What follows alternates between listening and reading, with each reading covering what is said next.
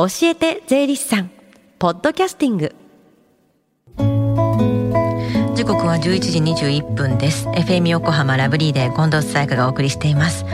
えて税理士さん。このコーナーでは毎週税理士さんをお迎えして、私たちの生活から切っても切り離せない税金についてアドバイスをいただきます。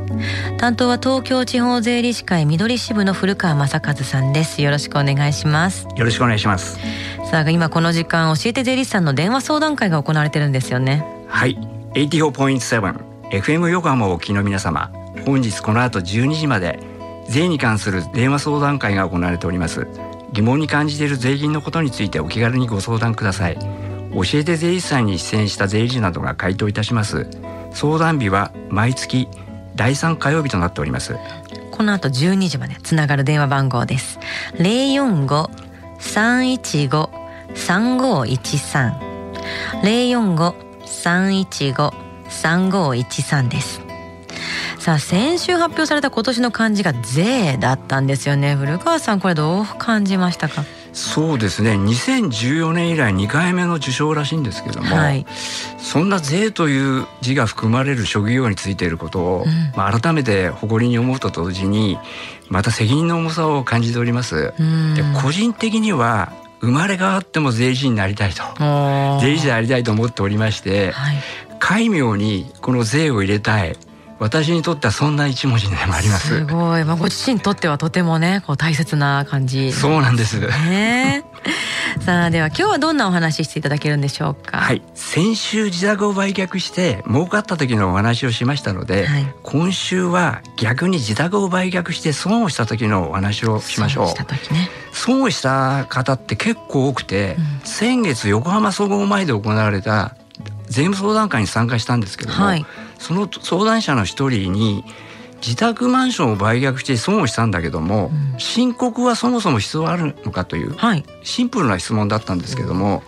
詳しく聞いていくと、これから話す特例が受けられる方でありました。じゃあ詳しく教えてください。はい、自宅を売却した場合の所得の計算は、売却価格から購入費用や仲介手数料などの譲渡費用を差し引きして求めるんですけども、はい、その結果マイナス損失となった場合は、原則損をしてはい終わりという冷たい扱いになってしまうんです。損をしてもじゃあ救済がないってことですか？はい、実は私も5年前に事務所として利用していたマンションを売却して大損しちゃったんですけども、はい、不動産を売却して損失が発生した場合は、原則救済はありません。しかし自宅を売却して新たな自宅を購入、つまり買い替えをし、一定の要件を満たす場合は、自宅の売却というのは分離課税による譲渡所得なんですが、この分離課税っていうのは、他の所得は無関係で、損をしても得しても単独で処理してくださいという性格の所得なんですね。ただ自宅の売却は特例で、この譲渡所得の金額の赤字を他の所得である給与所得、不動産所得、また事業所得などの黒字の金額から差し引くことができます。このことを損益通算と呼びます。損益通算というのは、黒字の所得から赤字の損失を控除することなんですか？はい、その通りです。サラリーマンの方は給与所得者ですから、勤務先で年末調整を行い、源泉所得税という形で税金を納めております。はい、そのサラリーマンの方が自宅を買い替えて損失が発生した場合には、その損失を給与所得から控除して税額計算をやり直しますので、年末調整で納めた税金の還付を受けることができるんです。大きな損失が出た場合は、給与所得から控除しきれてない場合もあると思うんですけど、はい、控除しきれない損失の金額は、翌年から3年間給与所得など他の所得から控除できます。このことを繰越控除と呼びます。じゃあ要件について教えてください。はい、たくさんあるんですが、一つだけお話しします。一定の住宅借入金を、つまり住宅ローンを利用して買い替え資産を購入する必要があります。ただこの場合には住宅ローン控除との併用も認められます。損をしたので買い替えをしないで、今後は賃貸別件に住む場合っていうのは、この制度って使えないんですか？いえ、あえて買い替えをしなくても、譲渡損失に対して損益通算繰越控除できる制度があります。要件の一つに、これも住宅借入金絡みなんですが、売却した自宅にかかる一定の住宅借入金残高、つまり住宅ローンが残ってるっていうのが一つの要件です、そしてなおかつ、その借入金残高を下回る価格で売却する必要があります。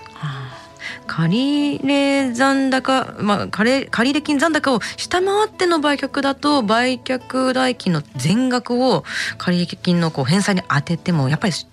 入金残ってしまいますよね。はい、おっしゃる通りなんです、でそのような事情を考慮して、売却代金の全額を借入金に充当してもなお借入金残高が残ってしまうような場合には、その残高が限度となるんですけども、譲渡損失の金額に対して損益通算繰越控除を行うことができます。じゃ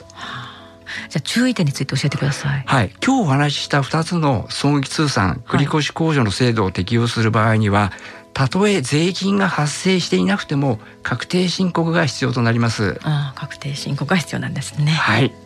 この時間は税金について学ぶ教えて税理士さん。今日のお話は自宅を売却して損をした時の税金についてでした。古川さん、ありがとうございました。ありがとうございました。 Deep inside your ears still lingers on the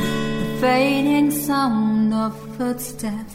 so clear to hear whenever I find you with empty beer bottles in your hand.I see someone 4 years old staring back at me. Once you told me you don't know who you are. There are pieces of you lost somewhere along the way. And you've been searching hopelessly in a wrong place.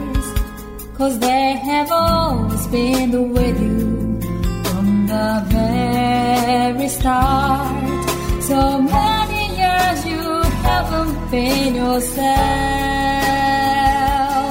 For many years you've struggled with your own shadow, and now you're slowly getting back on your feet.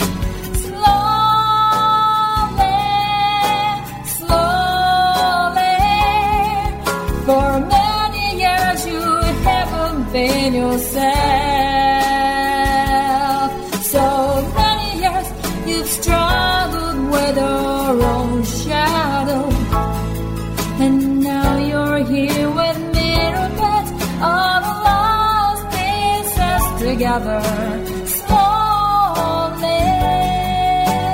slowly.Get him